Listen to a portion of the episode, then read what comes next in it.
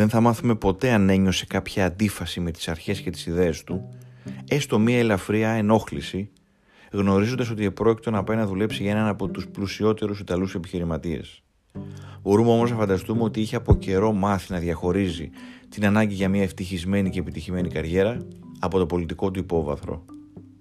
Το καλοκαίρι του 1960, ο Ελένιο Ερέρα προσγειώθηκε στο Μιλάνο για να αναλάβει την Ίντερ, να ξαναφέρει στο μονοπάτι των επιτυχιών μία από τις μεγαλύτερες ομάδες στην Ευρώπη και την Ιταλία. Θα ήταν ένας μακρύς και γεμάτος λακκούβες δρόμος που θα τον ανάγκαζε να αναθεωρήσει πολλές από τις αρχές του παιχνιδιού, προχωρώντας σε αναγκαίους για την εξέλιξή του συμβιβασμούς. Άλλωστε, η ίδια η ζωή είναι ένα παιχνίδι συμβιβασμών και ισορροπιών, μέσα από τα οποία προσωπικότητες σαν τον Ερέρα επιδιώκουν να περάσουν τις ιδέες τους.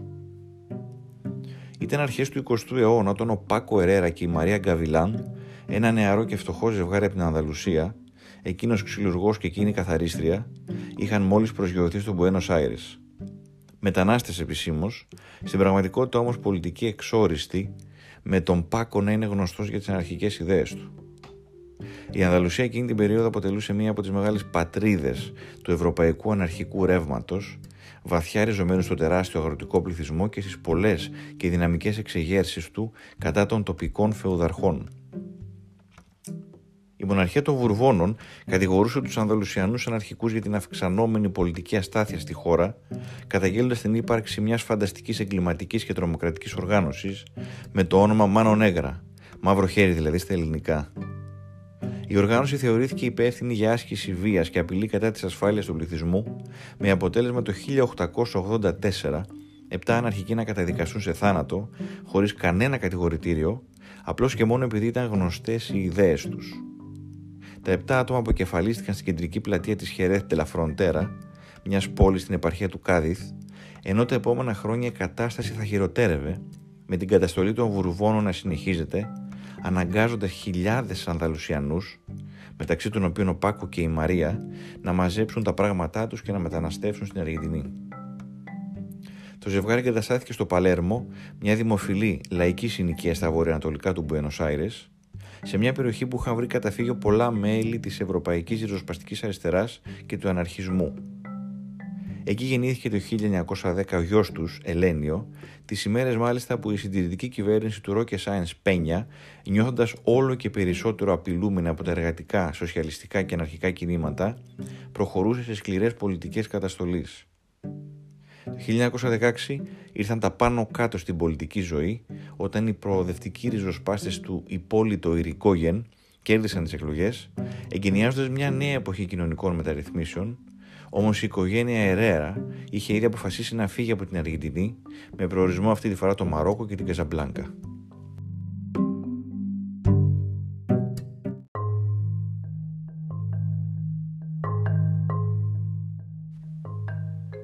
Η Καζαμπλάνκα γνώριζε εκείνη την εποχή μεγάλη οικονομική άνθηση. Ήταν ένα κοσμοπολίτικο λιμάνι όπου συμβίωναν Βερβερίνοι, Άραβες, Πορτογάλοι, Ισπανοί, Ιταλοί και Γάλλοι μαγεμένη από τις μεγάλες δυνατότητες που προσέφερε. Για να ενσωματωθεί πιο γρήγορα, ενώ εξακολουθούσε να μαθαίνει γαλλικά, ο Ελάνιο βασίστηκε στην παγκόσμια γλώσσα του ποδοσφαίρου και αμέσως εντάχθηκε στην ομάδα νέων της Ρασίν Καζαμπλάνκα, η οποία εκείνη την περίοδο ήταν η κυρίαρχη ομάδα στην περιοχή. Η αργεντίνικη καταγωγή τον έκανε κατά κάποιο τρόπο εξωτικό ποδοσφαιρικά. Δεν έφερε τη λάμψη και την κομψότητα του συμπατριώτη του Αντόλφο Μπαλοντσιέρη, τον άσο της Τωρίνο που είχε προπονηθεί στο Ροζάριο, αλλά είχε εντυπωσιακή σωματική διάπλαση. Εύρωστος και δυναμικός, είχε εκείνα τα επιβλητικά χαρακτηριστικά που τον έκαναν πολύτιμο κεντρικό αμυντικό. Λίγο καιρό αργότερα, το 1932, βρέθηκε να δοκιμάζεται στο Παρίσι σε μια σειρά ομάδων, φτάνοντας να παίζει και για τον Ερυθρό Αστέρα Παρισίων μέσα στο δεύτερο Παγκόσμιο Πόλεμο, στο πλευρό του Ρίνο Ντελανέγκρα, του Παρτιζάνου παίχτη που τα έβαλε με τους Ναζί για τον οποίο είχαμε και σχετικό αφιέρωμα τον περασμένο Δεκέμβριο εδώ, στο Πελότα Λίμπρε. Η επιστροφή του Ελένιο Ερέρα στην Ευρώπη ήταν πλέον πραγματικότητα. Εγκαταστάθηκε σε μια χώρα που ήταν σίγουρα πιο φιλελεύθερη από αυτήν την οποία είχαν εγκαταλείψει οι δικοί του 20 χρόνια νωρίτερα, καταφέροντας να επιβιώσει μέσα στον πόλεμο και την κατοχή. Έχασε όμως τον πατέρα του εκείνο το διάστημα, με τον Ελένιο να επισκέπτεται μετά τον πόλεμο, τουλάχιστον μία φορά την εβδομάδα το νεκροταφείο Ιβρύ, όπου ήταν θαμένος ο πατέρας του για να του πει τις δικές του ποδοσφαιρικές ιστορίες και να του ξεδιπλώσει τα όνειρά του για τη συνέχεια. Ένα από αυτά τα όνειρα ήταν η προπονητική, ξεκινώντας αμέσως μετά τον πόλεμο με τη Stade Francais, μια παρισινή ομάδα της οποίας υπήρξε και παίχτης μια δεκαετία νωρίτερα. Η Stade Francais ονειρευόταν να ανέβει στην πρώτη κατηγορία και να αφήσει πίσω της τα δύσκολα χρόνια της κατοχής και του πολέμου, με τον Ερέρα να αρπάζει την ευκαιρία και να δίνει στην ομάδα στοιχεία ακριβώς αντίθετα από το δικό του αγωνιστικό στήλο παίχτη. Εκείνος ήταν τραχής και αγαπούσε το σκληρό παιχνίδι, στην ομάδα του όμως έδωσε μια εγωιτευτική ρευστότητα μέσα στο γήπεδο. Οι Παριζιάνοι έφτασαν μέχρι τον ημιτελικό του κυπέλου Γαλλίας και κατάφεραν να ανέβουν στην κορυφαία κατηγορία του Γαλλικού Πρωταθλήματος στην πρώτη του χρονιά στον πάγκο. Τις επόμενες δύο σεζόν χάρη και στην προσθήκη του Ιστβάν Νίερς στην επίθεση, ενός θρύλου του Ουγγρικού ποδοσφαίρου που μεσοράνησε τη δεκαετία του 1940 και 1950, η ομάδα πέτυχε καλά πλασαρίσματα στη βαθμολογία, καταλαμβάνοντας για δύο συνεχόμενες χρονιές την πέμπτη θέση. Και ενώ ο Ελένιο μοίραζε τη ζωή του μεταξύ προπονητικής και πνευματικής καλλιέργειας, βοηθώντας και τα νεότερα σε ηλικία παιδιά να μάθουν κάποια βασικά πράγματα για τον σοσιαλισμό και τον αναρχισμό, αποφάσισε ότι είχε έρθει η ώρα να επανενωθεί με την Ισπανία, να επανασυνδεθεί με τη γη των προγόνων του. Βρέθηκε για λίγο στο Βαγιαδολίδ και τα Πυρηναία όρη του 1948, στήριζε κρυφά τις δυνάμεις των αντιφραγκικών, ενώ τον επόμενο χρόνο κατέβηκε στη Μαδρίτη για να αναλάβει την Ατλέτικο και να κερδίσει μαζί της δύο πρωταθλήματα, προτού βρεθεί στη Μάλαγα, την Ντεπορτίβο Λακορούνια, έπειτα στη Σεβίλη για τέσσερα χρόνια κάνοντας ένα σύντομο διάλειμμα στην Πορτογαλία και την Πελενένσες για να επιστρέψει στην Ισπανία και να αναλάβει την Παρτσελώνα. Ήθελε αυτή την πρόκληση περισσότερο από οτιδήποτε άλλο, όπως είχε εξομολογηθεί σε φίλους του, με το κίνητρο να κοντράρει τη Ρεάλ Μανδρίτη του τη Στέφανο να είναι τεράστιο. Πολλοί παίχτε δεν άντεχαν τις μεθόδους του, με τον Ελένιο να είναι ιδιαίτερα αυστηρό στην εφαρμογή του αγωνιστικού πλάνου, εφαρμόζοντας παράλληλα την τακτική της απόσυρσης της ομάδας σε ξενοδοχείο πριν από τους αγώνες, καθιερώντα την καλοκαιρινή προετοιμασία, στέλνοντας ανθρώπους της ομάδας για εφόδους στα σπίτια των παιχτών για να δουν αν πίνουν ή αν ξενυχτούν.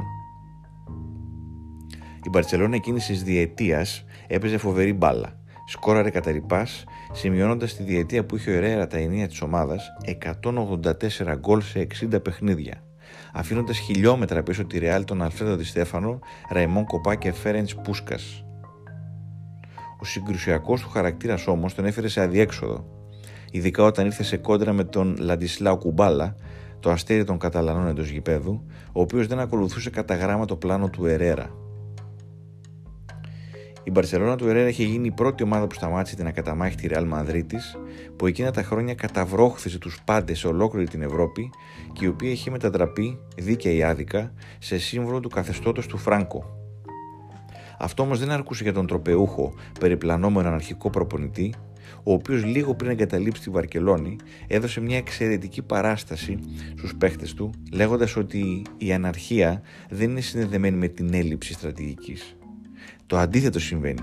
Είναι ένα σύνολο κανόνων που ισορροπούν ανάμεσα στην άμυνα και την επίθεση με τρόπο αρμονικό για να νιώθουν απόλυτα ικανοποιημένοι όσοι την ασπάζονται και την εφαρμόζουν.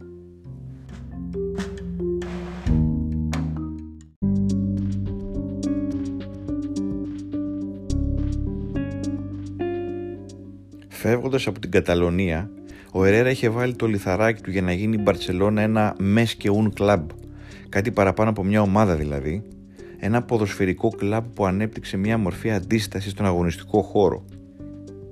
Τις οργανωτικές του αρετές θαύμαζε ο Άντζελο Μωράτη, που το καλοκαίρι του 1960 το έκανε πρόταση για να αναλάβει τα ενία της Σίντερ και να μετακομίσει στην Ιταλία η επανάσταση του Ερέρα φύσηξε και στο Μιλάνο με άλλους πλέον στόχους, περισσότερο αθλητικούς παρά πολιτικούς. Να αποκαθιλώσει την πρωτοκαθεδρία των Γιουβέντους και Μίλαν από το θρόνο της Serie Στην Ίντερ έμεινε 8 ολόκληρα χρόνια, κατά τη διάρκεια των οποίων δεν μίλησε ποτέ για πολιτική. Τελειοποίησε το κατενάτσιο, που σημαίνει μπουλόνι στα Ιταλικά και έχει την έννοια της αμπαρωμένης πόρτας, ένα σύστημα που είχε αναπτυχθεί στο χορτάρι για πρώτη φορά τη δεκαετία του 30 από τον Καρλ Ράπαν, τον Αυστριακό προπονητή που είχε τέσσερις θητείες ως προπονητής της Ελβετικής Εθνικής Ομάδας, την οποία οδήγησε σε τρία παγκόσμια κύπελα, όντας επίσης ο απόλυτος ρέκορντμαν σε νικηφόρους αγώνες ως προπονητής των Ελβετών. Ο Ερέρα απογείωσε το κατενάτσιο, βάζοντας ως στυλοβάτη της άμυνας το λίμπερο, που λειτουργούσε ως κούπα, έχοντας μπροστά του τέσσερις αμυντικούς σε ένα σύστημα 5-3-2, χωρίς να νοιάζεται για την κατοχή της μπάλας, αλλά να στοχεύει στην ταχύτητα, τις αντιπιθέσεις και τη γρήγορη εναλλαγή, χωρίς χρονοτριβές, για να φτάσει στην αντίπαλη περιοχή και να σκοράρει η ομάδα. Δεν ήταν σίγουρα το πιο λαμπερό και εντυπωσιακό ποδόσφαιρο, ωστόσο η μεγάλη Ίντερ, η Grande Inter της δεκαετίας του 60, οικοδομήθηκε πάνω σε αυτό το σύστημα που της χάρισε τελικά δύο κύπελα πρωταθλητριών, τρία πρωταθλήματα Ιταλίας και δύο διπυρωτικά. Ποιότητα, προετοιμασία, φυσική κατάσταση και εξυπνάδα θα μας οδηγήσουν στο πρωτάθλημα, έλεγε στους παίχτες του Ερέρα, βάζοντας αυτές τις λέξεις σε μια μεγάλη πινακίδα στην είσοδο των αποδητηριών για να μην τις ξεχνάει ποτέ κανείς. Εκατομμύρια ποδοσφαιρόφιλοι μεγάλωσαν με την Ίντερ του Ερέρα τόσο στην Ιταλία όσο και στην Ευρώπη. Όταν μεγάλωνα, η Ίντερ κατακτούσε τα πάντα. Παρόλο που είμαι από την Τοσκάνη, πολλοί συμμαθητές μου ήταν Ίντερ εκείνα τα χρόνια. Είχε δηλώσει σε συνέντευξή του ο μεγάλος Ιταλός τενόρος Αντρέα Μποτσέλη. Οι πρώτες αναμνήσεις της Grande Inter ήταν μέσα από το ραδιόφωνο. Κρατούσα το τραζιστοράκι κολλημένο στα αυτή μου, θυμάται ο Μποτσέλη, που παραδέχτηκε ότι εκείνη η ομάδα, η ομάδα του Ερέρα, η ομαδικότητα, η συνέπεια και η πειθαρχία που είχε μέσα στον αγωνιστικό χώρο τον βοήθησαν και τον ίδιο προσωπικά στην πορεία της ζωής του και στην καριέρα του. Όταν ο Ρέρα πέθανε το 1977 στη Βενετία, παρακολουθώντας την τηλεόραση ένα νικηφόρο παιχνίδι της Ίντερ επί της Αταλάντα, σε πολλά σπίτια στο Μιλάνο ακούγονταν από τα ανοιχτά παράθυρα το Νέσουν Ντόρμα, σε μια πρωτόγνωρη, αυθόρμητη, σχεδόν θρησκευτικού χαρακτήρα εκδήλωση σεβασμού προς τιμήν του. Ο ίδιος δεν ήθελε ποτέ να βαπτιστεί και μέχρι την τελευταία στιγμή της ζωής του ήταν άθεος και αναρχικός, όπως είχε δηλώσει λίγες ημέρες μετά την ταφή του η γυναίκα του Ελένιο, Φιώρα Γκαντόλφη. Το κατενάτσιο του Ερέρα άρχισε να φθήνει από τη δεκαετία του 70, κυρίως μετά την εμφάνιση του ολοκληρωτικού ποδοσφαίρου από τους Ολλανδούς. Ωστόσο δεν χάθηκε ποτέ και ίσως υπάρχει μια ξεχωριστή ευκαιρία για τους Νερατζούρι να το αναστήσουν και πάλι, να πατήσουν πάνω στις κονισμένες γραμμές του στο φετινό τελικό του Champions League απέναντι στη Manchester City. Ο Σιμώνε Ιντζάκη μπορεί να μπει για λίγο στα παπούτσια και το μυαλό του Ερέρα και να δοκιμάσει να προσεγγίσει το παιχνίδι, αρκεί να το προσεγγίσει σωστά. Εγώ έφτιαξα το κατενάτσιο, είχε πει ο Ερέρα. Το πρόβλημα όμως είναι ότι όλοι όσοι με αντέγραψαν, με αντέγραψαν λάθος. Ξέχασαν να συμπεριλάβουν σε αυτό τις επιθετικές αρετές που έχει το σύστημα, είχε τονίσει με Μαρτίνες, Τζέκο και Λουκάκου, φαίνεται ότι κάτι μπορεί να γίνει και στη γραμμή κρού των Μιλανέζων και το μεγάλο θαύμα, η νίκη και η επικράτηση επί της Manchester City, να μην είναι τελικά και τόσο απίθανο.